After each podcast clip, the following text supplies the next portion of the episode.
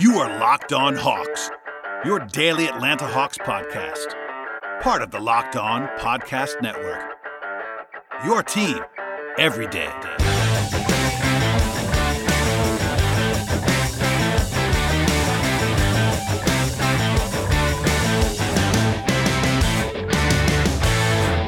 Hello, friends, and welcome to episode 781 of the Locked On Hawks podcast. I am your host, Brad Rowland, coming to you live on a Thursday evening into Friday morning. And today's episode is brought to you by RockAuto.com. Amazing selection, reliably low prices, all the parts your car will ever need. RockAuto.com. Today's show will mostly be an interview that I did with Zach Hood of Peachtree Hoops and a step back about uh, combo guards in the NBA draft. It's part two. Uh, part one was earlier this week. But before we get to Zach, a bit of cool news from the Hawks G League franchise over in College Park at the Skyhawks. And the Hawks announced on Thursday that Tori Miller has been promoted to GM of the College Park Skyhawks making her the first woman in the uh, history of the G League to hold the GM title. That is very, very cool news. Congratulations to Tori. Uh, she was promoted to assistant GM last summer after being on the staff in Erie, where the uh, G League fr- franchise came from. Um, they transferred to Erie before this season. Um, and before that, Tori spent time in the Suns front office before that. And uh, also, by the way, former Skyhawks GM Derek Pierce is going to continue on with the Hawks in the Atlanta front office as VP of Player Personnel and uh, the Hawks also announced a couple of other promotions uh, in the, at, the, at, the, same time as the Tori Miller news. With Dwight Lutz or Lutz now uh, being named Senior Director of Basketball Strategy and Analytics, Max Horowitz as the Senior Data Scientist, and Zach Walsh as Director of Team Operations. The Hawks also announced the hire of Justin Howe as physical therapist and assistant athletic trainer. So a flurry or a bevy of front office moves. But uh, there you go on that. That was the big news that happened on Thursday morning or afternoon, I guess midday on Thursday. Um, and also, Zach is coming right. Zach's coming right up. But two quick things before we get to Zach. Uh, first, be sure to check out part one of the conversation that I had with Zach earlier in the week about combo guards. We had thoughts about Ty-Shon Alexander and Jared Butler and Immanuel Quickley and Ashton Hagans and Leandro Bolmaro, Theo Maledon, Jahmi'us Ramsey, et cetera, et cetera, all kinds of players. So check that out. And also, be sure to check out the Eastern Conference Bubble primer that I did with Robby Kalland a couple days ago. Good friend of the program. Uh, always fun to talk with Robbie about uh, non-Hawks things or, or Hawks things, and that was a fun one. And also, the last thing is that I'm also extremely grateful, I would say, for the support during the crazy uh, long hiatus from Hawks basketball and everybody still listening to the show. I really appreciate all of that. Uh, I'm still asking, though, everybody to subscribe to the podcast on their player of choice, their platform of choice, wherever you wherever you could find podcasts, frankly, or if you like to prefer to listen to podcasts, anywhere that you like to listen go ahead and subscribe. Leave five star feedback if you are able to do so on that platform. And also tell a friend or two about the podcast. I greatly, greatly, greatly appreciate everyone that's done that already. But please go ahead and do that if you've not done that. I really, uh, you know, it really helps the show. So thank you in advance for doing that. Okay. Um, with all of that out of the way, here we go with Zach Hood and part two of our NBA draft primer on combo guards. Zach, welcome back. It's nice to uh, have you after a couple days uh, off between part one and part two, but we're back with combo guards. And how you feel on this fine Thursday night? I'm doing all right. Appreciate you having me on again. And uh, how are you? Yeah, you know, doing what we do. Uh, trying to get, trying to just keep uh, keep my head down and grind. So here we are. Um, and by the way, we are now under 100 days till the NBA draft. a landmark occasion. It feels like it's never going to get here, but less than 100 days. Congratulations to all of us. Um, like I said before I brought you in, you know, today's podcast is going to be this, you know, part two, combo guards, and really the guys who are uh, projected, like full on projected top 20 picks. Um, we'll st- there are four of them. We'll start with the guy that uh, I-, think consensus is either three or four, depending on who you ask, and that is RJ Hampton. Uh, Hampton was a high school to NBL guy. Um, that is, he's an American player, but played in Australia last year. Actually, played for the New Zealand team in the NBL. Uh, got hurt actually in January and shut it down after only 17 games. He struggled, I would say, in the NBL. That's a, a, kind of way to put it. I thought he was kind of bad actually, but prior to that was a five-star pedigree guy and uh, obviously pretty talented. So, what do you uh, what do you think of RJ Hampton? And uh, you know, is he is he ahead of the guys we talked about on part one, or is he someone that's sort of in that middle uh, area where he could fall a little bit for you?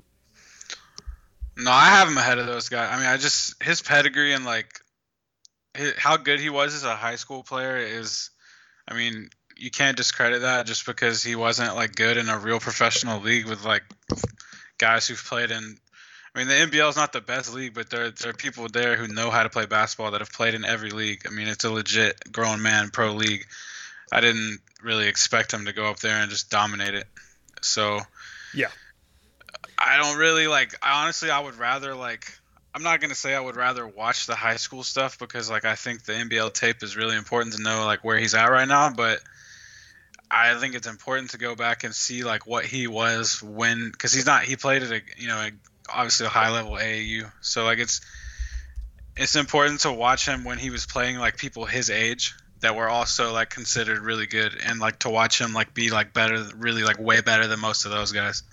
Like i think it's um, it's he's definitely like probably four for me among this group but i think he has a higher ceiling than you know a lot of people in this draft. Uh, maybe outside of like you know seven or eight people i would probably have him with you know a top 10 ceiling. I think that's like, totally reasonable. Um, like Halliburton, for example, and Maxey, like I would, I think he's got a higher ceiling than them. But he's yeah, I was gonna say, I think it depends on what you're looking for. That's not crazy at all. You know, Hampton again was a five-star high school prospect. He's still young. He just turned 19 in February. Um, and your point about high school is an important one. It's also one that we'll get into with Maxey. Of course, Maxey's is high school versus college. Hampton's high school versus a, a professional league. But you know, it's both accurate to say that Hampton was bad in the NBL, and also what you said, and that that's not like disqualifying given how young he was um, and given the sort of the structure of that league. Um, the shooting was not good there, 29% from three, but a pretty small sample size in the NBL. 50 51 three point attempts is uh, not a whole lot there. He is a legit 6'5, I think, reported 6'7 wingspan, and really good athlete. Um, he's really bursty, pretty quick. Uh, I think he's a pretty good ball handler as well. There's some passing flashes in there. His finishing is a question people have. So if um, I guess the the worst case scenario for me for Hampton would be if the finishing doesn't get there and the jump shot doesn't get there, that's a bad combination and one that's kind of crippling for you. But if if he figures out one or the other, there's a lot in there offensively, especially with with his burst, and defensively, I think it's kind of a mixed bag. I think he has pretty decent feel, but he's not consistent at this point in time. He's got to get stronger, et cetera, et cetera. I think he's like maybe a late lottery pick. That's probably a little bit higher than I'm going to have him on my actual board. But like you said, there is um, more upside there than you might uh, think for someone who's consistently ranked like in the late teens. I think he is pretty uh, interesting in a way that a lot of those guys aren't in that range. Yeah, no, I think um, as far as the defense and the finishing, like I actually feel pretty decent about both of them. Not that he'll be great, but just you know that he won't be like bad, like to the point where it's like you know really like hinders his game. I think obviously you know how if he's a great defender versus he's you know above average, obviously that changes a lot as far as like how he turns out. But I just mean as far as like the floor, I think he will become you know a capable defender, and like you said, he's got the flashes with the passing. So if he if he has any shooting gravity at all, I think he'll be able to finish. But that that is a concern. I mean, I don't really worry, like you said, about 30% on that many attempts, even if it was 100 attempts. I mean, it's the line is not the same as what he played in when and he was still basically 18. So sample size matters on all of these things. I mean, I'm guilty of this too, but any even even a relatively large college sample over one year is not a big sample on threes. No. It's just not. And this is even smaller than that. You know, 50, 51 attempts is like what Trae Young shoots in five and a half games. Like this is not this is not a large enough sample on three point attempts to really care about. Is it a bad data point? Sure. And do I think he's a good shooter right now? Probably not. But like I don't think he I don't think it's crazy to believe in his jump shot. If it might go in. Um, the numbers were better than this, obviously, at lower levels, EYBL, high school, etc. I, I don't. I think it's. I think it's fair to question his jump shot, but also unfair to be like, look, he's a bad shooter based on this sample. So it's somewhere in the middle, and that's that's part of the fun about this, or the, maybe the challenge about evaluating Hampton is that you have to make some uh, real extrapolations from high school and a really, really small bad professional sample.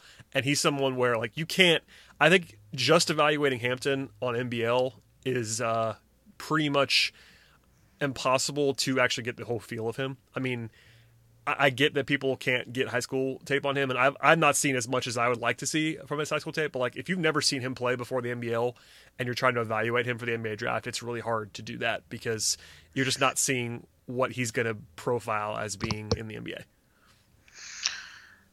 Yeah, and I mean, like I I've seen a couple of his high school games. I can send them to you. Um, he's not or not his high school games, but his, some of his AU games. Um,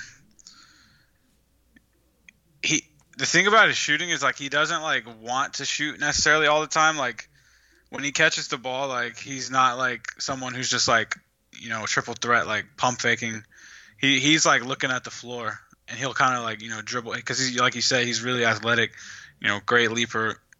Uh, if he has a lane, he can dunk on. He can dunk on you know a lot of guys, and uh, so I think that is one part. I mean, if he ends up being like a combo guard and like not, you know, I don't know necessarily that he's a good enough creator to be like a starting point guard. So if he ends up being one of these like combo guards like Jordan Clarkson or something, like he's gonna need to know like when to just catch and just shoot it in in a rhythm. But I think like that's just part of like figuring out how to play basketball and he's I just I don't know. Like I don't like I don't feel great about him being a great shooter, but I think just like he's going to improve and just grow into like I honestly think he's going to be a rotation guy. Like, yeah, I think like, the, like, yeah, I, I, think the combo guards and I mean, obviously this is the combo guard podcast, but truly that's what Hampton is. Not all these guys are that. I think he is not going to be a point guard.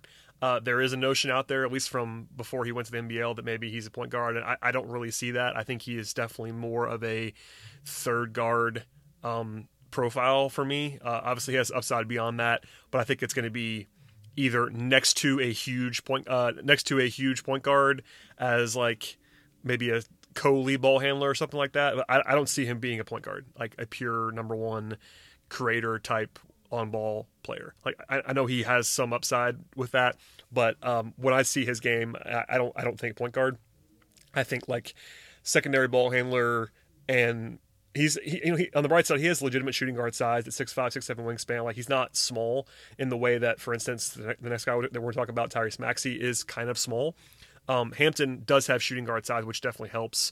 I just think he's not a point guard, and I get why that was out there a little bit if you watch him before he got to the NBL, but I just don't think the um, the pass and the passing's fine, but the passing is more like fine. It's not stand out, and for him for him to be a actual lead ball handler, it would need to be better for me in the vision. Like his feel's not bad, but it's not great, etc. I think he's the Clarkson comp kind of made me nod my head a little bit. You know, Clarkson is not my favorite player, but he's actually been pretty good lately. I think like I don't love that as a perfect comp, but it would not be a surprise if that if Hampton's best role is like that like third guard offensive microwave type guy, but he actually has more defensive pop potentially than some of those players in the archetype. No, I mean I don't you know, like I'm not like a comps guy. I just like threw out yeah, a no. name as far as like uh they're similar size too. If you were gonna compare those guys they they're a similar size, but um Hampton's obviously a better athlete and I think Clarkson was always a better shooter. Um, yep. And that's why comps are bad because you can't find them. They're, they're not perfect always, but yeah. it's just the role. It's just the role and the archetype more than anything else. Like, right. I just think that's his the most likely path, and this is hard for a guy like Hampton, who is more of a boom bust kind of player, not always in both directions, but um, I think the most likely archetype for him having a successful NBA career is that you know, maybe maybe starting shooting guard, but more likely for me like third guard, versatile, athletic, still pretty valuable player, but not someone who's like lighting the world on fire. And by the way, for where he's mocked, that's totally fine. Like most places that I've seen have him like either between late lottery and like the early 20s, something like that, something like that, like, like 12 to 22.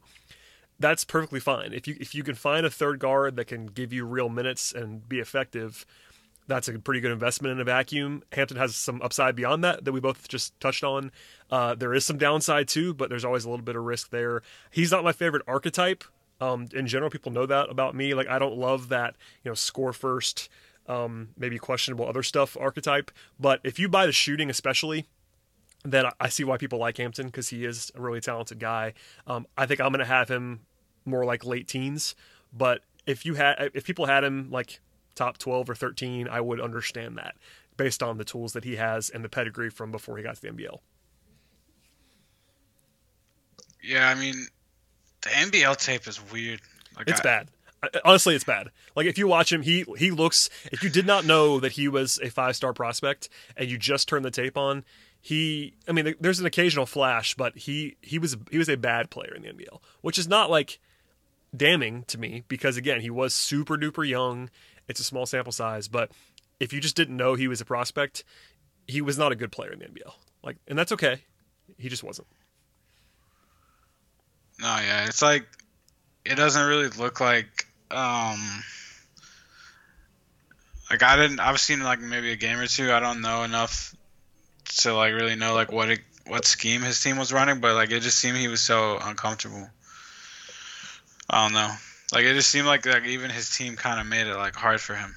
Like, yeah, I was, I was going to say like, that too. Like, like, I'm glad I'm glad you brought that up because I, I do think that he was in a situation team wise, and I've you know people have written this. It's not like this is just our opinion. Uh, he was not in a great situation for him, um, both because they didn't let him do a lot, and also just the, the, the system that they were in was not great. And again, I'm not an NBL expert either, but people have written that and said it out loud, so I feel comfortable passing it along. Like, um, it would have been a lot easier to evaluate Hampton uh, in a different situation than it was in the NBL. Which, and by the way, he he made some real money, so I still it's still a good decision. He went and made a bunch of money, and that's that's a good thing.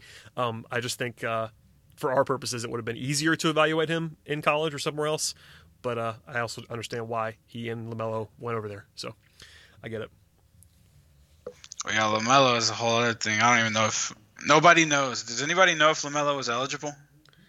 Uh, I, am gonna guess he was not, um, but not yeah. not officially. I mean, Lamelo had yeah. all kinds of eligibility flags dating all the way back to you know the TV show and Lithuania and Spire and all that. I mean, he's got. I would have been surprised if Lamelo was eligible to play college basketball. Um, but Hampton, he didn't have that. It was just that you know he made a bunch, a bunch of money to go over there, and I, I can't blame anybody for doing that. So I don't know. Do you, do you have final thoughts on him? I think my, in general, what what I kind of said, like for me, he's more you know mid to late teens, which is not again not a damning thing. And I think it's defensible. It's defensible ahead of that. I, think you could have him higher than that, and it would, it would be defensible. I have him 15 on what I'm working on right now, and um, final thought would just be like I would like to see him go to Boston, Dallas, Milwaukee. I know I would like to see anybody go to those teams, but like just for the reasons you said about, you know, just how he's kind of that versatile, like off ball but like he can do some on ball stuff.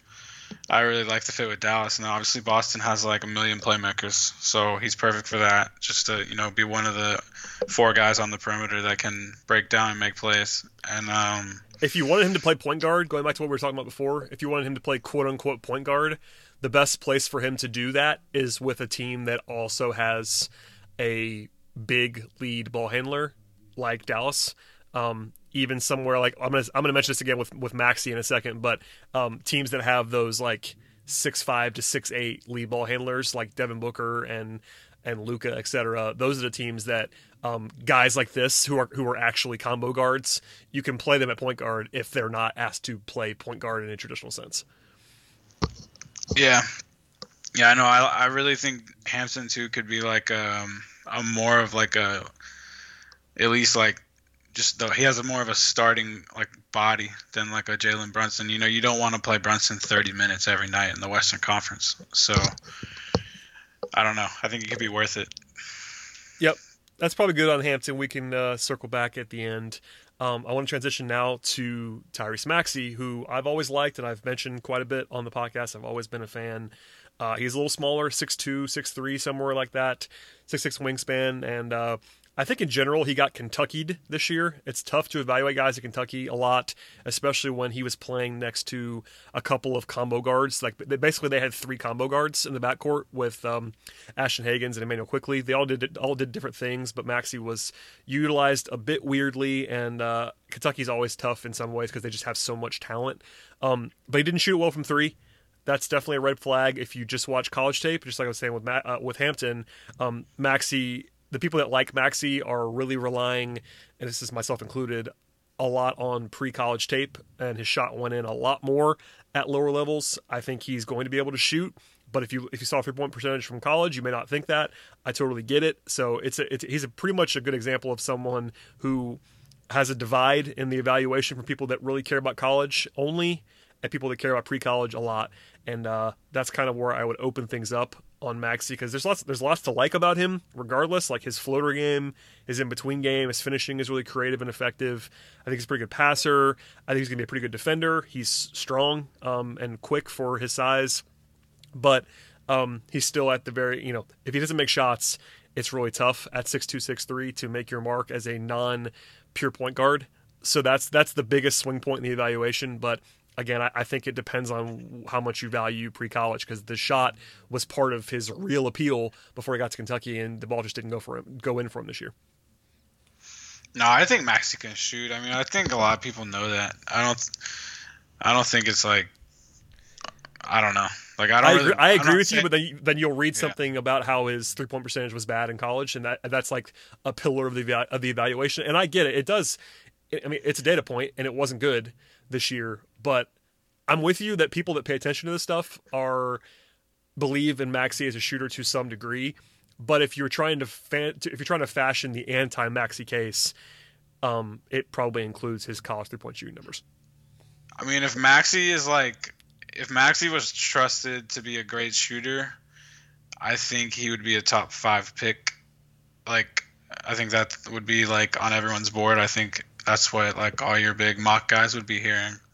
I think And the he- fact he's that still there for some people for that reason. Yeah, no, I think- that's what I'm saying. Like, if he's not a great shooter, he's still like probably wherever, whoever. Ha- I mean, most people have him somewhere in the top 12. I mean, if he's a great shooter, though, he's a great prospect. So like, I just I, that's like I, obviously why you like led in with that.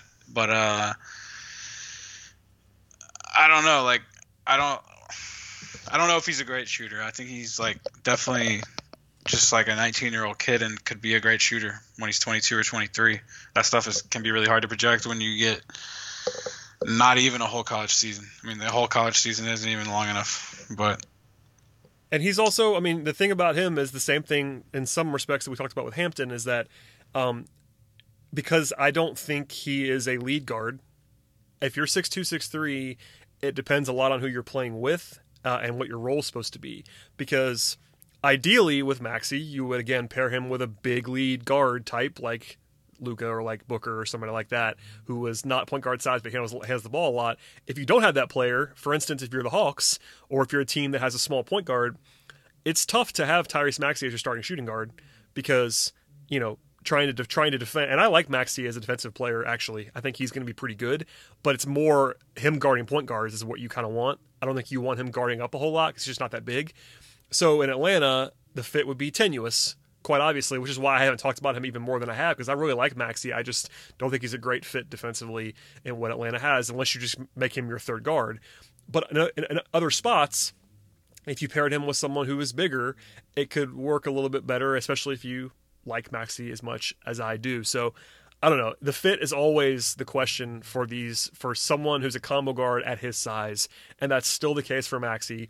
I just like a lot of what he does. I think he's really, really good offensively. If you buy his jump shot as being even average, he does so much other things, uh, so many other things well in terms of all of his creativity and his floater game, et cetera. And his passing's pretty good too.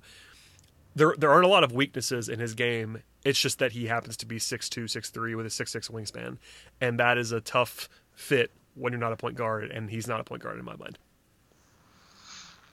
yeah, I mean, I have Maxey now uh, six on my board, so I like. yeah, him. I think that's about where I would have him too. I mean, maybe a little. I, I might have him a little bit lower than that. He's lower than that on my Hawks board for what I for the reasons I just said. I, I think, and that's you know because this is a Hawks podcast. At the end of the day, um, I don't usually include Maxey in my stuff about the Hawks. Occasionally, I will just throw him in there to talk about him. But like I would, if if for in a vacuum, if you had Maxey ranked ahead of guys like Devin Vassell, like I wouldn't be upset by that.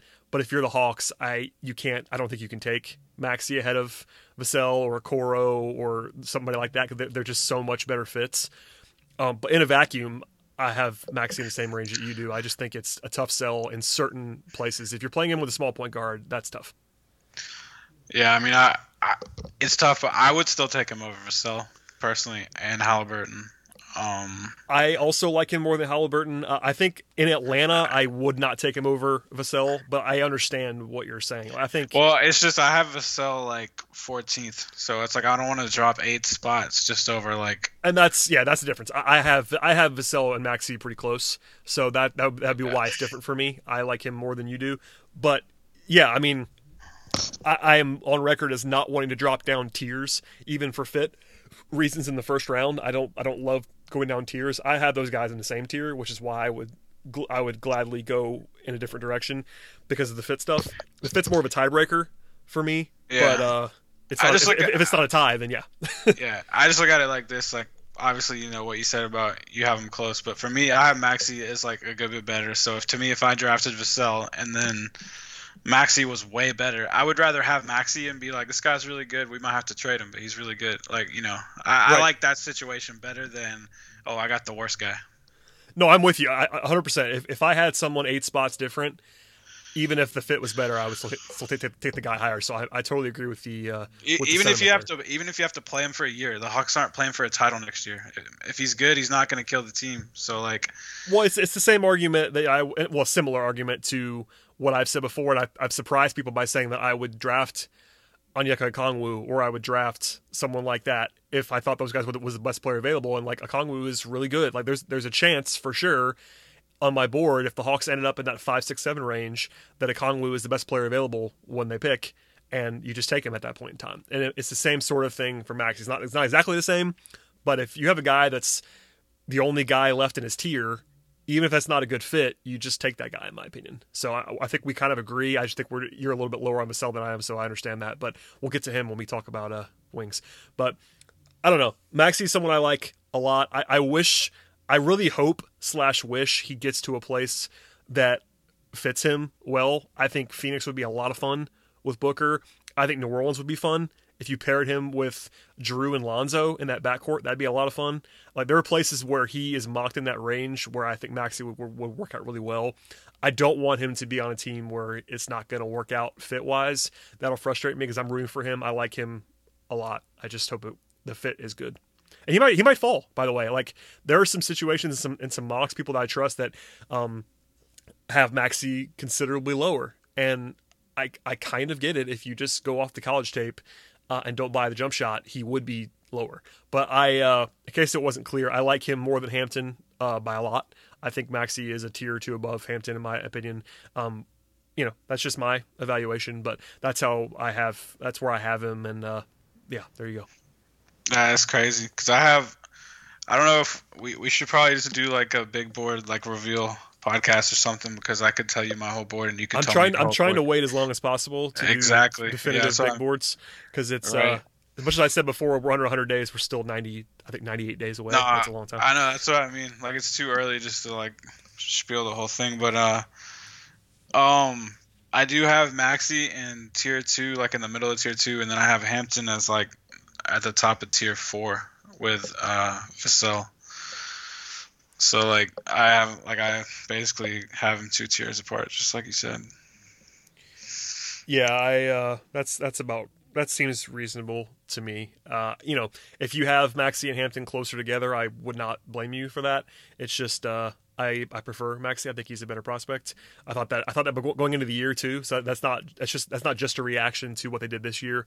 I had them, you know, in my early, very very early board. I had that same uh, disparity. So there you go on that. Okay, before we get to the last two guys who are routinely mocked ahead of the two guys we talked about so far, a word from today's sponsor on the podcast, and that is the good folks at rockauto.com. With the ever increasing numbers of makes and models, it is now impossible to stock all the car tr- truck parts that you need in a traditional chain storefront. So, why would you endure often pointless or seemingly intimidating questioning and wait forever while the counter person orders the parts on his or her computer, only choosing the brand that the warehouse happens to carry?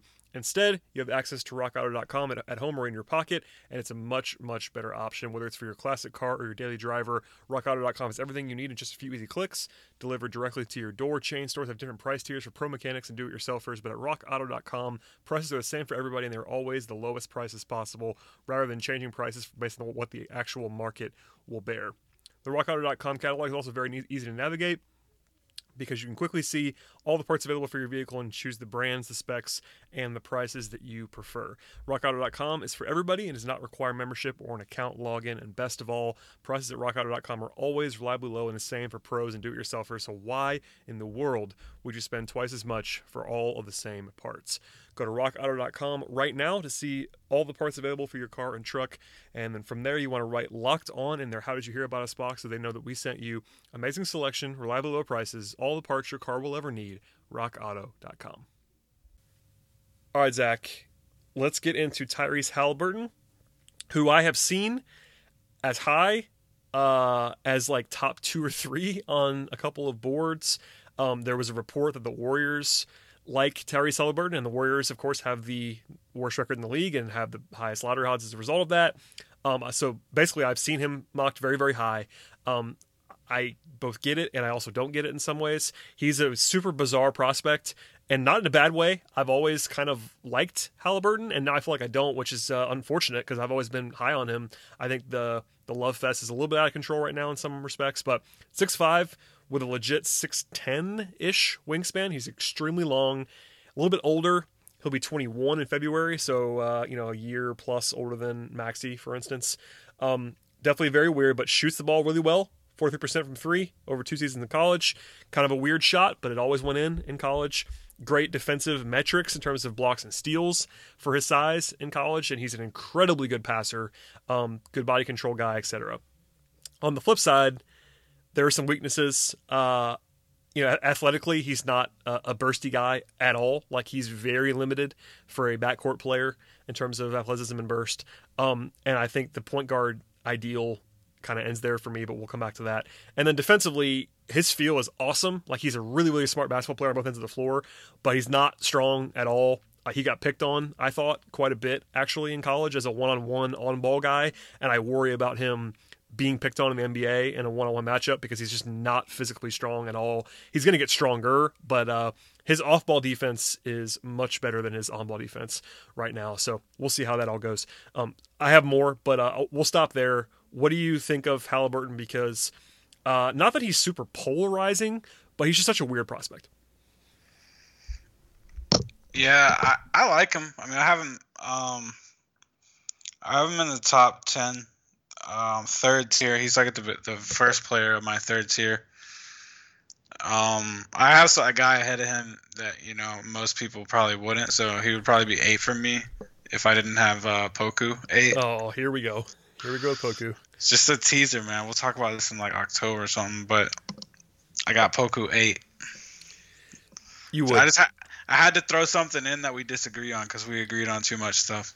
No, that's totally fine, and you're not alone. People have him that high, and I. I I, am de- I'm definitely not alone. Um. Oh, I wanted to say one thing about Halliburton before I forget to say it. Um, when I had PD Webb on the show last week, I thought he made a great point that I want to say again if anybody didn't hear that. And basically, he thinks uh, that Halliburton is not a floor raiser at all, being that like he's not someone who's definitely going to help whatever. He he thinks he needs to be on a team with other high end offensive options so he can kind of do the little things and be like a pure role player that's like more of a ceiling raiser. And I actually agree with that because if you and this is the problem with maybe taking Halliburton in the top five, which some people would. If you're taking him in the top five, there's a pretty good chance he's in a bad situation. If it's not Golden State, in Golden State it'd be different because you're obviously with Steph and Clay and he would be actually be able to be himself in the, the best possible way in Golden State. But if it's not Golden State and he goes near the top of the draft, um, you're probably putting him in a role that is not good for him. I don't I don't think that he is an on ball player. I think he is a supporting piece. The passing's awesome, but I don't think he can actually create for himself really at all in the NBA. Like he's a good shooter, but he's not going to go by you at all. I think his you know the passing is helpful, but it's more secondary ball moving passing in the NBA level. So that's like my short consensus on top of what PD said is that A, I agree with PD, and B, I, he's a guy I really worry about being in a bad situation. If he's if he's on a bad team, he's going to disappear, and it's not going to be good. And it, it, won't be his fault. But if he like if you, put him in like Detroit and have him be like cast as like their number one offensive firepower. I mean, not not engine necessarily like scoring wise, but like have the ball in his hands a ton. I don't like that at all. Yeah, no, I think though, like there are some spots like if Atlanta's picking like seventh, it's fine. I think. Um, I wouldn't do it, but I, I agree. I mean, I, I, I agree. Atlanta would be better than a lot of places for him. so perfect example though, like if Maxey's there, there's I'm just taking Maxey. So like, I don't know. I I even think like I might even uh just trade the pick if like I was thinking like Halliburton's the, the guy. I don't know. Like Well, here- I- I here's like one for you, like- I, was- I don't know.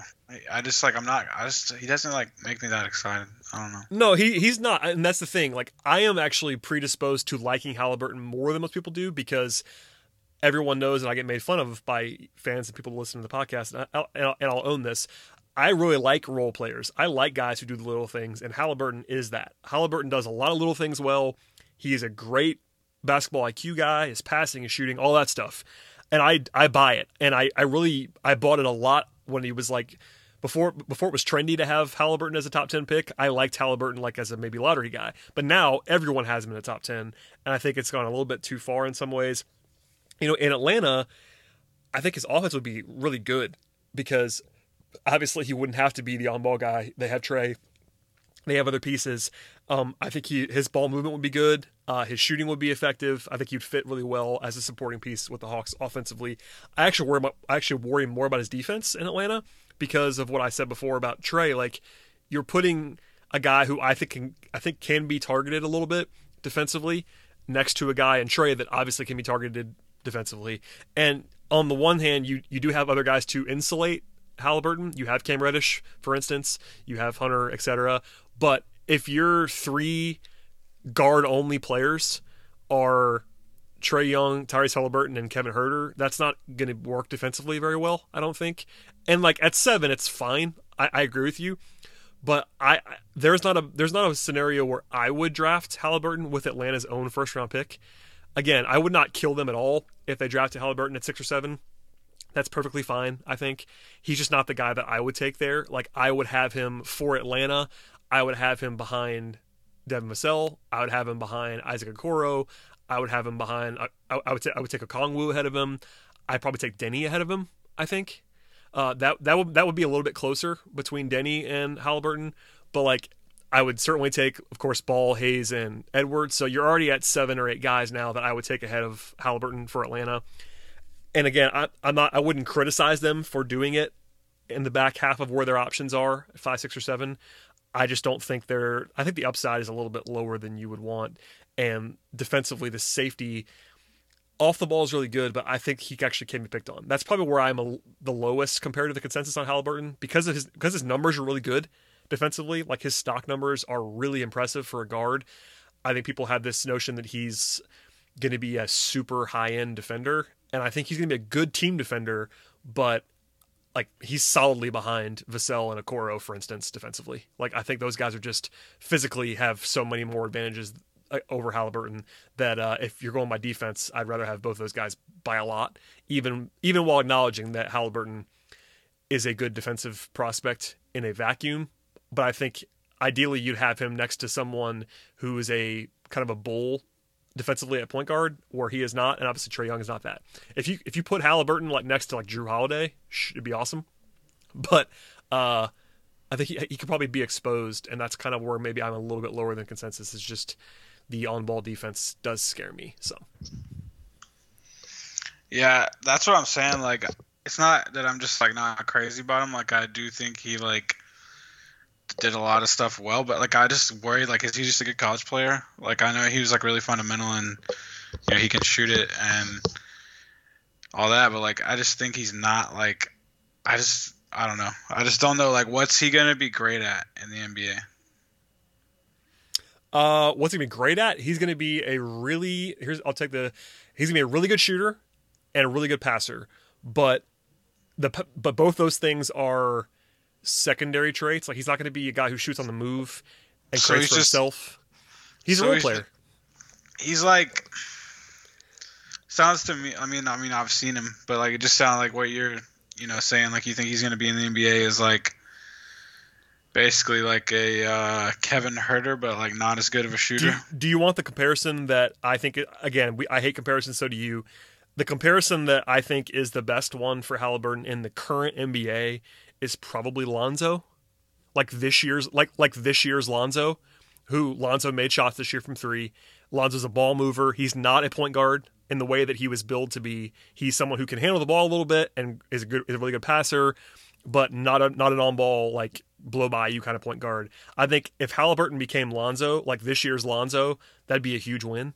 But he's the most that's the most likely maybe not likely that's the most um, accurate comparison of someone who's currently in the nba that i can make. I don't think it's perfect but it's that archetype where lonzo isn't going to be your primary ball handler he's not going to be your lockdown defender but he does a lot of little things well and the metrics like him and i think lonzo's good. Like i'm not that's not a bad comparison. I think lonzo was really good this year. I think lonzo's a good player and a really valuable player but that's kind of where you're hoping halliburton gets to i think I think he's Lonzo with Kevin Huerter's defense. I don't think he's as good as like Lonzo can like.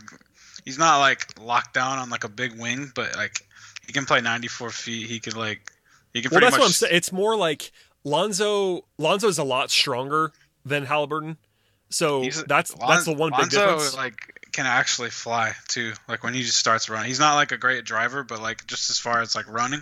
Yeah, fast break in open floor yeah. for sure. I, again, this, this, is why I'm saying it's not a perfect comp, yeah. but Halliburton, actually, if actually he was stronger, like yeah, like yeah, he's like Huerter almost. Like he, I don't know, but he's obviously not the movement shooter. So like I don't know what you mean. He's like a hybrid. He's like a you know a long playmaking.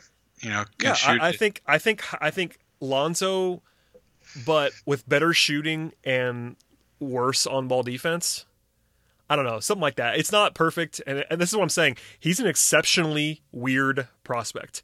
Like Halliburton's had that had that the entire time, even before his second season, even before this this year at Iowa State. Draft Twitter types were like talking about how weird because he's so he's also really long. Like his numbers are really awesome. Like his metrics, the metrics love Halliburton. So there's like lots of things that you can like about him, and I'm trying to not like be negative because I I still really like Halliburton and probably in a way that people won't like him. I, I worry that he's going to be the kind of guy like Lonzo where diehards really understand what Lonzo does well, and then there's this group that doesn't understand it, and that's going to be what happens to Halliburton. But like just for example, Kevin Pelton's projections, which are you know very numbers based, have Halliburton number two. Like the metrics love Tyrese Halliburton because his stock numbers, his, his, his efficiency, everything, the numbers have always loved him, and I understand why so that's just an example. Like Kevin Pelton has a number two on his on his like on his numeric based projections, like ahead of Edwards, etc. Now I obviously don't have him that high, but that tells you like there's a an, a, an analytics case for him. It's just that he needs to be used in the right way. I feel like I'm sounding like I'm low on him, and I'm not. it's just funny. He's got to be in a certain situation for for me to think he's going to be max, like, used to the max. Yeah, I mean, I definitely think he's a lottery pick. I just I can't get there with the top five stuff. That's basically how I feel about Halliburton. Yeah, I'm with you, and that's uh, that's a good way of putting it. Like, I think if you take him somewhere between six to 10, 11, it's totally fine. I'm gonna have him closer to the back half of the lottery probably on my board, but there are certain spots like I'm looking at. Obviously, the order's not set right now, but there are a couple teams in the lottery where he would make more sense than with others. Like for instance, if I'm Halliburton's agent, I'm hoping the Warriors get really unlucky in the lottery and I can be like the fourth pick to the Warriors. Cuz that's where I want to go if I'm Halliburton. Like not even like no question about it, that's where I want to go. get get that DeAndre Hunter money. He he just fits there. I mean, he fits that's the kind of situation where he would fit where you're he's actually between guys who can make him look good on offense, and he can be that connective tissue. Defensively, he can kind of just play a role and be that like I don't know. He'd be a really good fit there. It's just that if they're drafting number one or number two, I couldn't do it if I was the Warriors. If it's four, if it's four, then okay. Like I thought it's probably a little bit high, but given how good the fit is, I would understand it. So I don't know. There's not a great situation. Like I would not want Halliburton to go to Detroit or New York or Charlotte like I would not if I'm uh, I mean you want to get drafted as high as you can for money reasons, but for basketball development and future reasons, I would not want him to be on those teams that he's now asked to do something on offense he probably shouldn't be doing. Yeah, no, I mean, I agree. I just like think he's like one of those guys. Like I like Hampton would even be like tempting. I mean, Hampton's just so risky. But like if you if you are Detroit, for example, and you're picking 11th, and like Cole Anthony's gone, you know, you say you don't like Kira Lewis or something. I don't know. Say you're picking between Halliburton and Hampton. I might go with Hampton in that spot because of what you're saying. Like I would rather develop him for a couple years, really like tap in to all his physical stuff, as to where Halliburton is like an older prospect. Um, if he's not good right away, you're pretty much like, you know, I mean, it's going to be one of those situations where it probably doesn't just work out that great. It's and, entirely it's it's entirely about what you want because I, I still think I, I have Halliburton solidly ahead of Hampton, but it's about what you're wanting because they're very different players. Despite being on this same podcast, playing the same quote unquote position, Hampton and Halliburton are incredibly different yeah, players. no, I, I, I know I'm you not, know that. I'm not saying I would do that. I'm just saying I would understand it.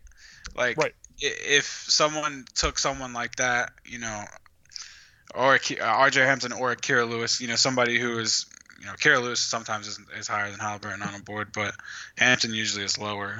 Um, you know, if you're a team like Detroit, I mean, I actually would, you know, maybe just take one of the real point guards, like as uh, as opposed to you know, more of like a a secondary piece.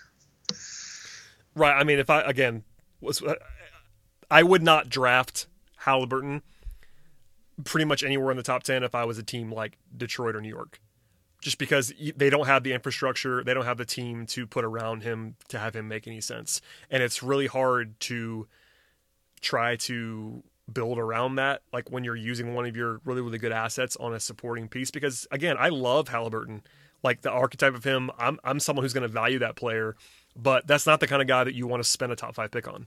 That he's to he's never going to be better than your like third or fourth best player. Right.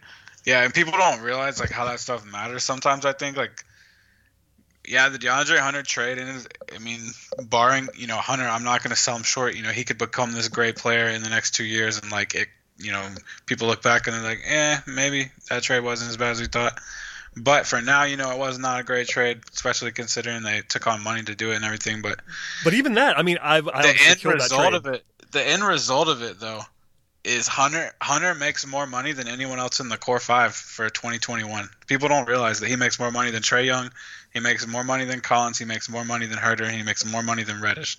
Yeah, because it's it, not even. I don't know. For me, doesn't matter. It's just a couple million dollars, but it's just you pick someone like that, and then they're not good. It's like it's also their fourth year option is like you know approaching eight figures. Like at least, and uh, of course, I was very critical of the trade while still liking Hunter a lot. I was really high on Hunter and still didn't like the trade.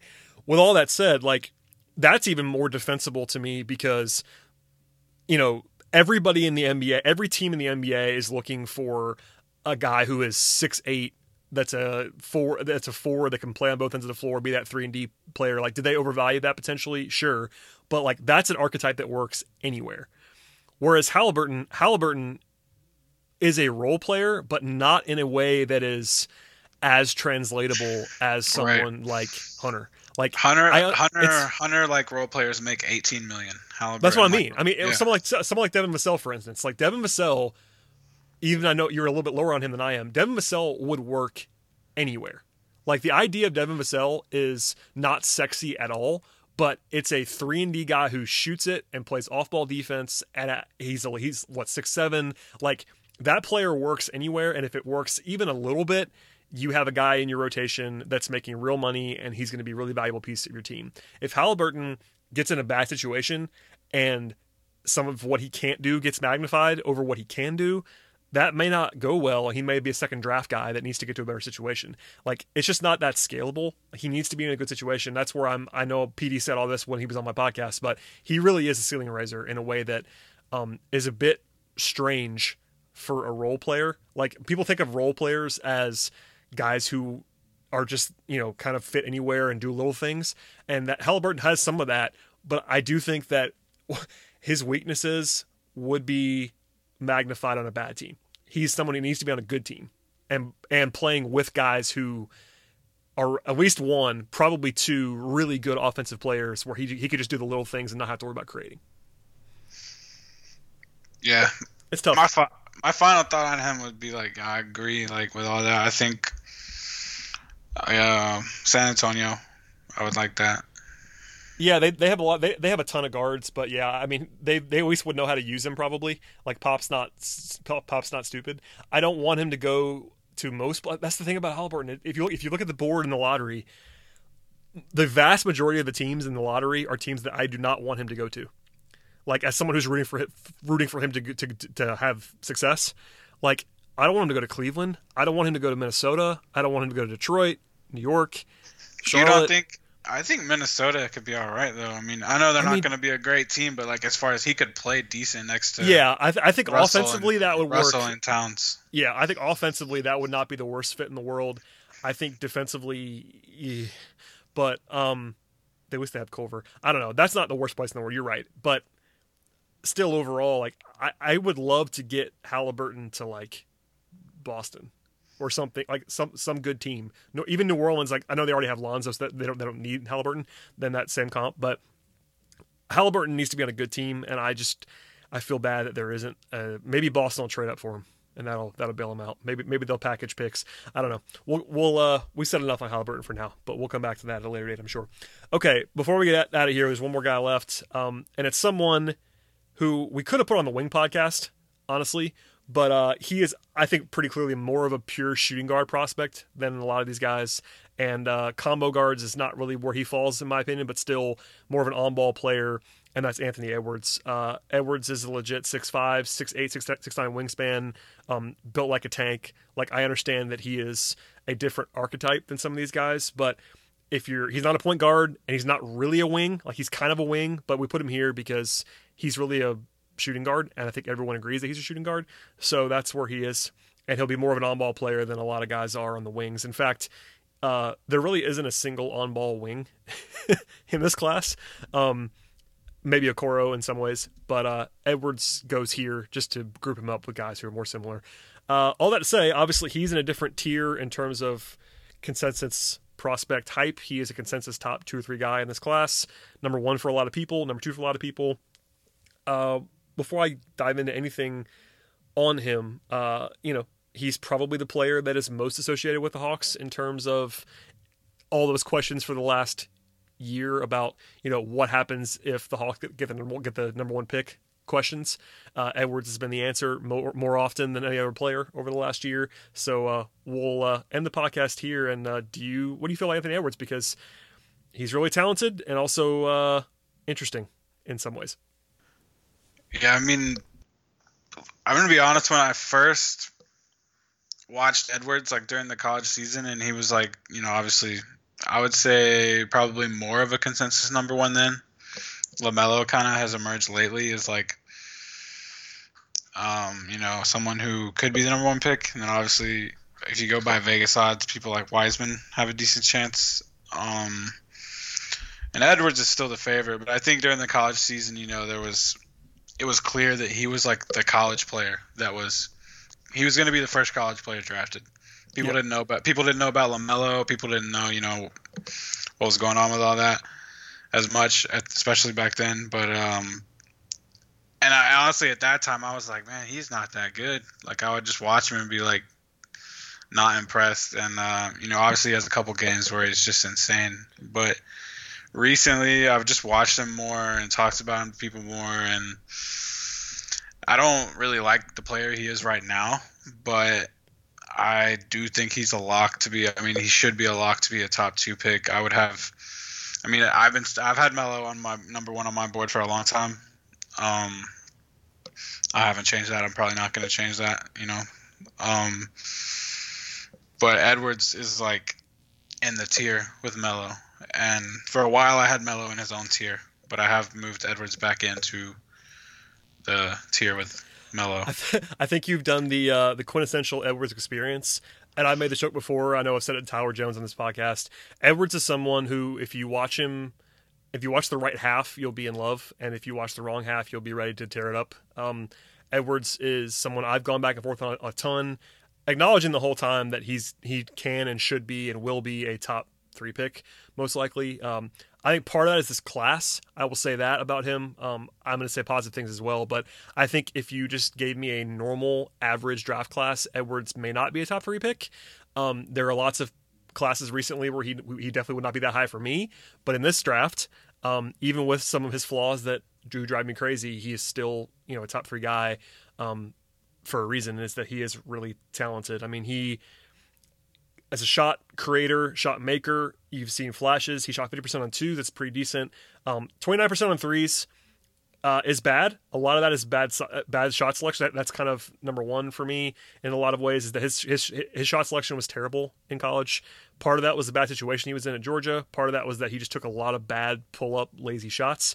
Um, but I do think that that percentage is not indicative of his talent as a shooter. He's a better shooter than that percentage would tell you. Um, free free throw line, seventy-seven percent. That's just fine. Um, had some impressive stretches, like like you said, he had a couple of halves, a couple of games where he was like basically unguardable, just making everything.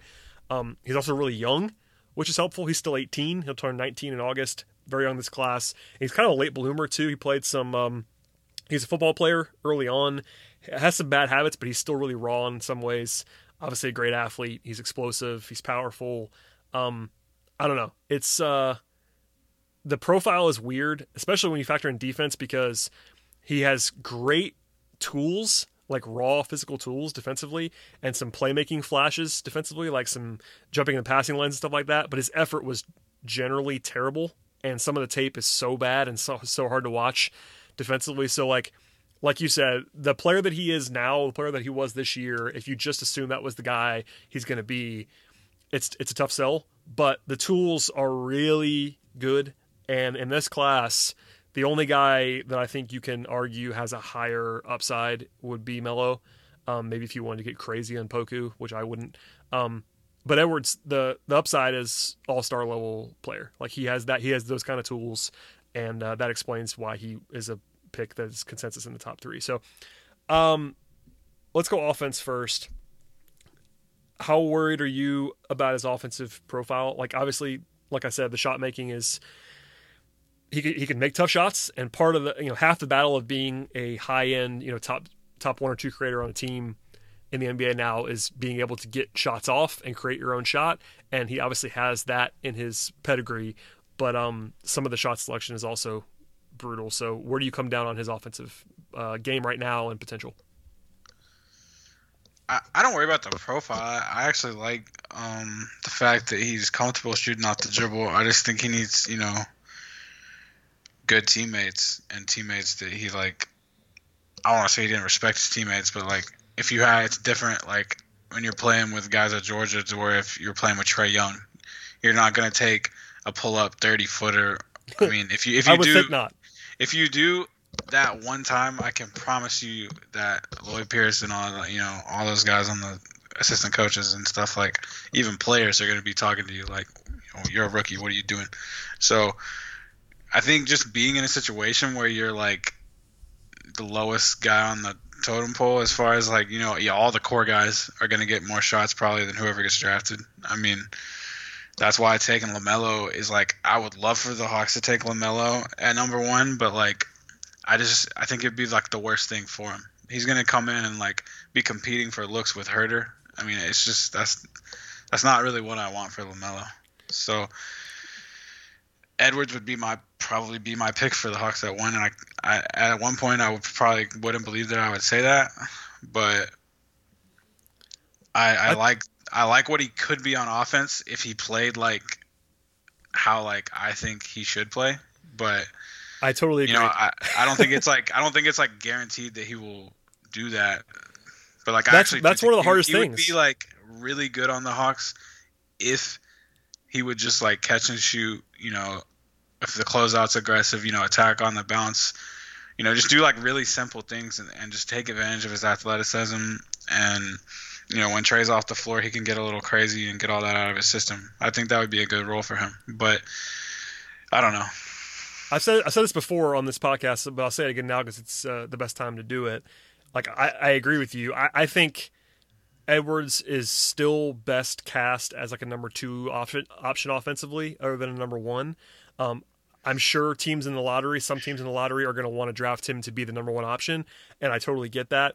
Um, and he does have that, you know, ultimate upside of being a number one option. I, would say that he does flash nice passing and stuff, but like to the Hawks fit, I think that's one of the best places that he places that he could go in theory, in my opinion, because obviously Trae Young is the number one option. Um, I do think though part of the question that I have about Edwards, and not it's not a big enough question for me to knock him down my board necessarily, but I'm not as sold as others. Is that you know the Georgia fit, like you were saying, it's really hard to project Edwards and what he's going to be in that secondary, more secondary creation role because he just doesn't he did he just didn't do it at all in college because he he went to Georgia and he was the only piece. Not that they had no pieces, but they had pieces that were not NBA prospect kind of pieces at Georgia. Like if he had gone to Kentucky or Duke, we would know a lot more about Edwards and his ability to play in that number They two role. You, Georgia didn't even have good college players though. Like, That's what I mean. honest. Like they, you know, it's not like they just didn't have prospects. Like they didn't even have like good juniors and seniors that are. they were not like- a good like- basketball team this year, and that's again. So I don't blame him for going there. I, I get he's he's obviously from here, etc. But it makes the evaluation harder, especially if you feel like I do, like he's not a number one option offensively, most likely because in Atlanta, I agree. Like I've been saying this for a long time. I think he does fit in theory in Atlanta, but I also genuinely do not know how he's going to function as an off-ball player because we just haven't seen it a lot. Like there are some off-ball stuff and flashes from Georgia, but he had a massive usage, usage rate there for good reason.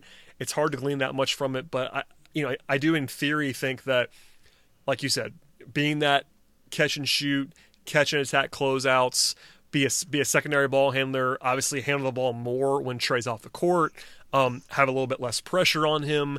Uh, be able to mature a little bit and uh, make better decisions. Like I think his basketball IQ is not bad. Like if you watch him take some of these terrible shots, you would think that basketball IQ is a problem. And there are definitely moments where I was frustrated, but I think basketball IQ in this instance is mostly people crapping on his shot selection, which I understand because it was terrible at times. But I think there are enough flashes in there to kind of believe that Edwards knows how to play basketball. I just think it's hard to evaluate him based on his college sample if you're a team like the Hawks and you know if you draft him, even number one overall, that he is not your guy moving forward. Like Trae Young is Trae Young is your guy, so Anthony Edwards has to fit and be a number two, number three option for you. Both now, I mean, now he wouldn't even like you said, like I made the point. There's not a single guy in this draft that I would start as the Hawks next year, and that includes Edwards at number one overall. Would they start him just for PR? Maybe, but I think he, you know, as a rookie, Anthony Edwards is not going to be better than Kevin Huerter or Cam Reddish or DeAndre Hunter. He's just not. But ultimate upside wise, yeah, you want to have him there, but it's just it's tough for me to I guess the easy thing that I just will say again is that it's hard to try and figure out what he's going to do in an off-ball role when we just haven't seen him in that role very much. Yeah, no, I mean, it's weird, but you just have to think like that his game would be elevated by playing with you know I better agree. player. Like it's just like He's also really young. Again, again, he's super young Like, it- and a late bloomer all too. these all these reasons we're listing are the reasons he would go like fourth at highest, like after RJ Barrett last year. I mean, I think he, yeah, I think last year in most people's minds he would have been either third or fourth compared to Barrett, and Barrett was a better college player than Edwards, pretty clearly. Um, but Edwards is a much better shooting prospect than Barrett ever was. So I don't want to make that too like a two one. the other but thing, yeah, the other thing about Edwards is like you could you talked about how he chose to go to Georgia. That was probably the best choice he could have made because if he went to like Auburn or Kentucky or just somewhere else where there were like lottery prospects, like there could be that whole thing of well, well, Maxey's better than him. Why would he go number one? yeah, I don't know. You know, I mean, like- it, I, I can see both sides. Obviously, people will go back to like the uh, actual evaluation, but like if he would have played bad on a team that was supposed to play good, then the downside could have been even more dramatic. Yeah, I do think if he if he had posted the kind of efficiency numbers that he did at Georgia, and did that exact thing on a different team in a smaller role, he would have looked worse. Because at least at Georgia, you have the built-in excuses of him being the only guy, and he still put up huge counting stats, etc. the Like- efficiency is worrisome, but I, I mean, I could sort of see both sides because, like, for example, like if if he went to Kentucky and Quickley and Maxey scored all the points, and he was just like you know had a couple games but mostly struggled, like that would I just I don't know like he I don't know if he would be number one anymore. Like I, I just I just feel like it's different when you go to a school where like, and I'm not saying like I'm not trying to like you know degrade Georgia's program or anything, but like their roster last year was just not that great, like we've said, and like when you go there, like it, it doesn't matter how bad he played, as long as he was like halfway trying, like he was going to get 20 shots the next game. And he wasn't. So- by the way, he wasn't trying. Uh, he, let's that's why about. I said, that's I said halfway. I know that, that's that's the thing about Edwards, honestly, that will make you crazy. And this is back to what we first started this conversation on. You know, and this is why everyone. I feel like everyone has done some version of what you and I both said about Edwards, where like people will go from having him number one to being cool on him to being back in on him. Uh, I know Tyler's done the same thing. We talked about this on and offline. Like the effort was so bad at times, and the selection, the shot selection was so bad at times that if you watch a lot of Edwards in a short period of time, it will make you kind of crazy. Um, but if you take a step back and realize what he's capable of and some of the explosions that were really good, and what happens when he does flash, even defensively, where the defense was generally terrible this year, but when there's that those plays those plays where he makes the plays where he that he can make all the time, especially if he's in a smaller role offensively and tries tries hard defensively, like the pieces could all come together. I do think that his floor is a little bit lower than people want to say it is because you know the Dion Waiters comp's been out there a little bit, and uh, I can kind of see that. I think he's a better athlete than Dion Waiters, but you know, and Dion, by the way, made fifty million dollars or more in the NBA. It looks like he completely fills it out, but I don't know. It's Edwards to be like my full evaluation is like, yeah, if I'm the Hawks, I think you have to consider Edwards number one overall. I don't think I don't think you have to take him. There's people that will tell you that he's like a no brainer number one, and I I don't believe that. But I do think, given what the Hawks have with Trae, if you're a little bit more skeptical on the fit with Melo, like I have Melo number one on my big board, uh, non-Hawks related. But if you have Edwards number one on your Hawks board, like I totally understand because he's a much more natural fit. I do think that if I if I was Edwards' agent, in addition to wanting to go number one, I think I would want him to go to Atlanta. And maybe they'll disagree with me. You know, a lot of people want to be the guy, and maybe Anthony Edwards wants to be the guy. But I think for his long term prospects, the best possible thing that could happen to Anthony Edwards is for him to play next to someone like Trae Young. Because I'm a firm believer in, I mean, it could work. I'm not saying it couldn't work, but if he becomes the obvious number one guy in Detroit or New York, like that is not what I think Edwards ultimately needs to be. And you know, if I was those teams picking number two and Melo was gone, I would probably take Edwards. But it doesn't mean that I think that's what's best for Edwards. Uh, I would I would want him as someone who just roots for everyone to be good. I want all these guys to work out. Um, I, I would be rooting for him to go to a team where he's where he's not the number one option. Yeah, I mean, I agree. I, I think there's, like you said at one point earlier, I think there is potential, like that, you know, especially on his second contract, maybe he could, you know, become like a Victor Oladipo, like a fringe number one I, was, option. I was I was waiting for that because that, that's a comp that's like a very favorable Edwards comp is Ed, is Yeah. Oladipo, and if that happened, that's obviously a really good outcome because Oladipo is an All Star level player. Same but by the way- coach, right? Yeah, same college coach. Uh, they're similar size. Oladipo was a had a much better motor in college. Like was a much better Yeah, defender. Tried a lot harder. He was, but- he was one of the best players in the nation, but he was also older. Right, he was a little bit older, and he, he he he just tried a lot harder than Edwards. That's just like the short version of it. But even then, it took Oladipo three or four years in the NBA to actually become. Yeah, he was like, Good? I, I would say by the time Oladipo was like, uh, he made an All Star, right? Yeah, I think he's made two Yeah. now. Um, regardless, he- he's definitely been he's done, he's been an All Star at least once. By the by the time he made All Star, he was like six or seven years older than Edwards is right now. Yeah, he, he's a two he's a two time All Star. But yeah, that's the comp that I think I've probably heard the most of people that are trying to be up, uh, trying to be positive about Edwards is Ol- is like current Oladipo or like Yeah. pre injury Oladipo as this You guy see, who like when you have this discussion, though, you see how NBA GMs miss. You're like, Yeah. what is this? What is this guy I've seen 30 times going to be in five years? oh it's really hard I mean, like it's like this whole this whole endeavor is very hard, and that, that's what makes it tough. But I mean, I would candidly, I would bet against Edwards ever being as good as Oladipo was pre-injury two years ago. Like I think I think Oladipo was like a what like a top twenty player in the league two years ago. Yeah, I mean when Indiana was like winning a lot, he was pretty incredible. I mean, when yeah, he was, so he and that's healthy, not a shot at that's not a shot at Edwards. I, I think that's like a really, really, really high end outcome for him.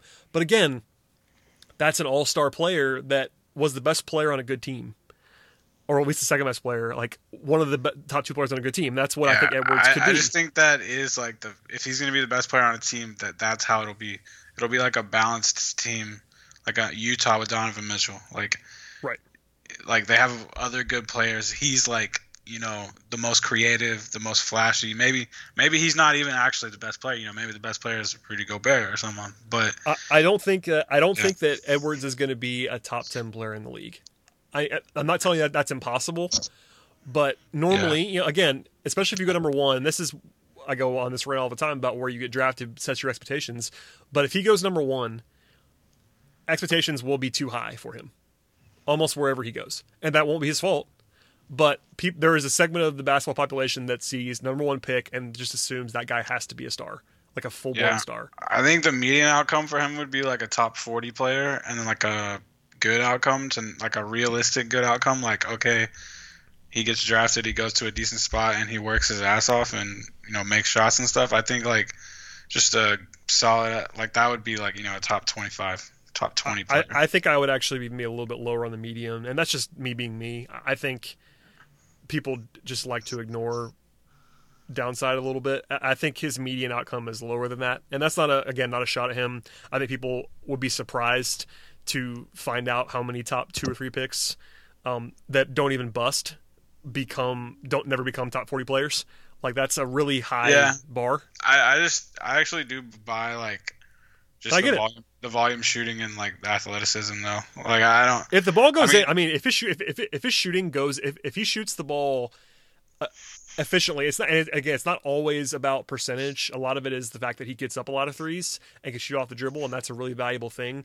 But provided he does shoot an adequate percentage, if he takes a lot, that is hugely valuable because he can get shots off. kind of like another way i guess to look at it when especially next to like a different draft because this one is strange like Yes. um if i were the hawks and i were picking fourth like last year and edwards was somehow just you know hypothetically in that draft i would be picking between edwards and reddish like i think they those two players have like a similar like i think they'll be around the same level of player Yeah, I I mean they're just they're very different, but yeah, I I, I do like think just that I just mean as in like value, like not right I, I understand. I mean Yeah. I, I think that edwards again if, if edwards had been the same exact prospect and was in last year's draft i think he would be the consensus number four pick. And that's not like a knock on him. I think people uh, now that it's been a year people have forgotten that rj barrett was much more highly regarded than people want to remember that he was. I'm not saying that he is going to be great or anything, and I wasn't always the biggest Barrett fan, but he was definitely the consensus number three pick last year, like by a lot. Like if you rounded up all the mocks and all of the big boards and stuff last year, he was definitely in a tier of his own at number three. And I think Edwards would have been closer to Barrett than he was to anybody else last year in the draft in terms of in terms of prospect status. So it, it's not like he's a bad prospect. He's obviously a really good prospect. I think this year the fact that he's you know either one or two for most people it is partly indicative of the draft, but it's also partly that he is really talented and there is a lot of franchise, you know, investment. There is a lot of there are a lot of franchises that are looking for someone who is a six five power athlete that, at his best, could be a pretty good defensive player that also creates for himself and averages twenty a game, efficiently shoots three. Like he does a lot of things in theory very well. If if he puts the whole package together, he's an all star, and that is really appealing, especially at that especially at that position, because like I said, six five with six eight wingspan and that kind of athleticism and power, those guys don't just like appear that are really skilled too. Like he has the whole package is really enticing if it all comes together. I'm always someone that bets against everything coming together for prospects. But it certainly could happen. And if it does, like like we like like, like we both said, he's an he's an all star if it all comes together. Like there's almost no question. about Yeah, it. I, I just like I have him in that like tier that I would have Reddish and DeAndre Hunter and like he has a lot of tools. He should be fine. There are some questions, and then like obviously if everything works out, like you know they're gonna be like guys who get almost 20 a game. So Right. I, I think Edwards is probably going to. The one thing I would say about Edwards is kind of funny.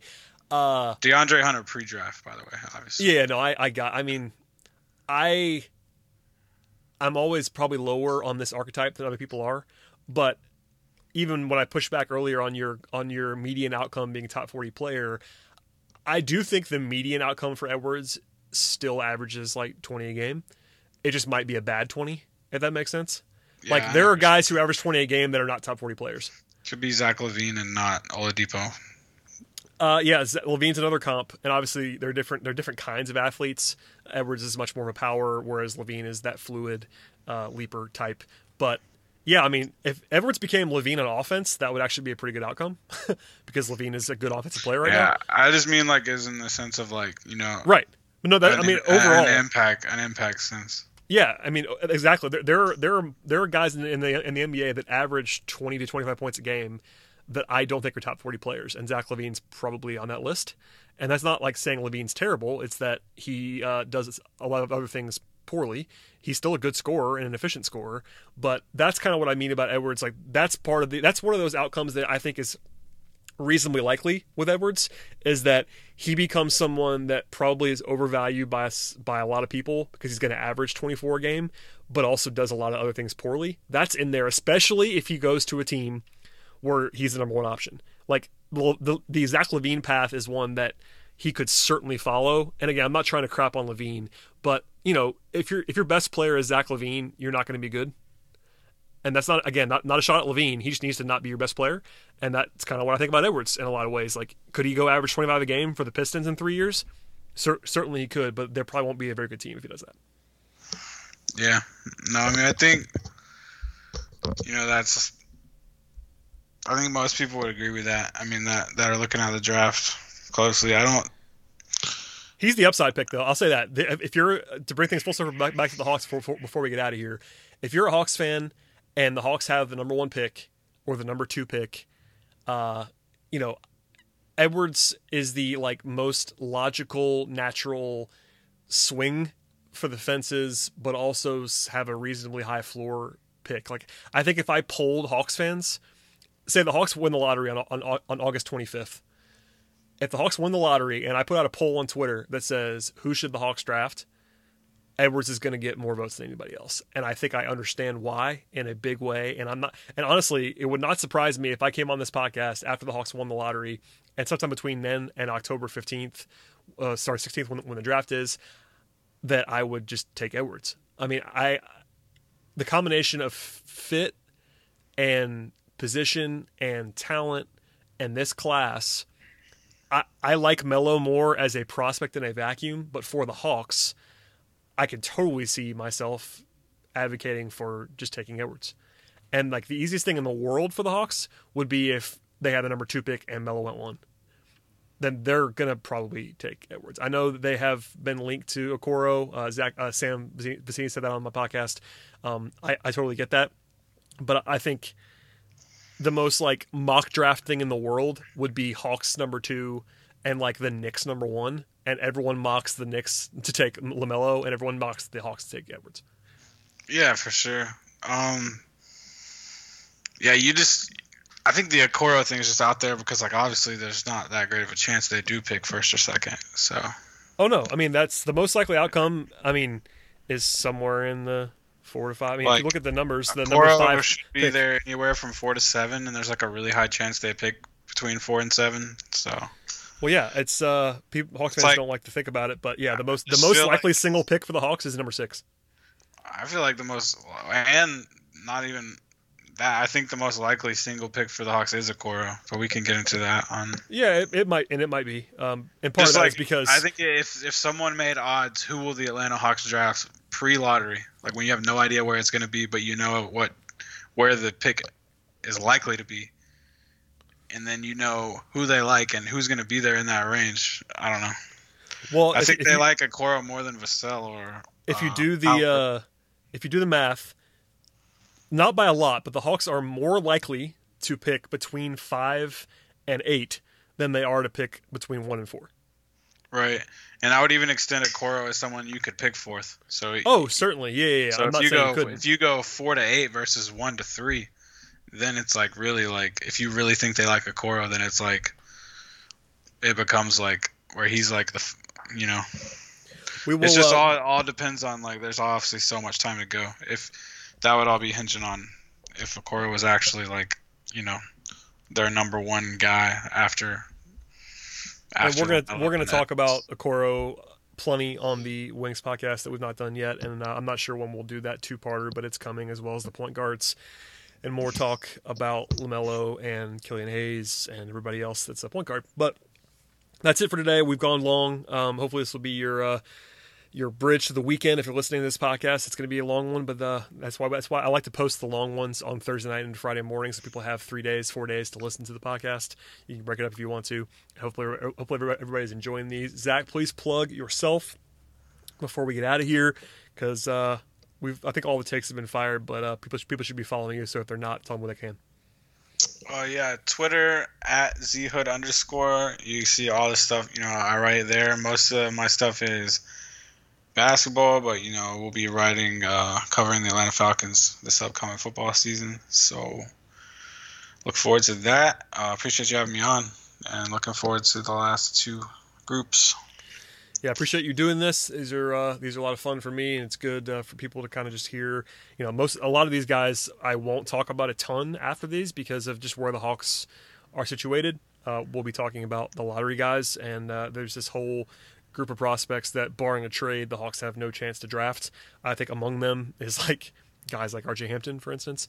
Well, I don't think the Hawks are going to be picking anywhere near there, but alas, it's fun to talk about, and hopefully people can go back and listen to the other ones that we've done, the combo forwards, uh, and also the two-part Big Man podcast, in addition to the two-part um, combo guards podcast. So follow Zach, follow the show, subscribe, uh, tell a friend, and we'll see everybody uh, at the very, very least at the beginning of next week.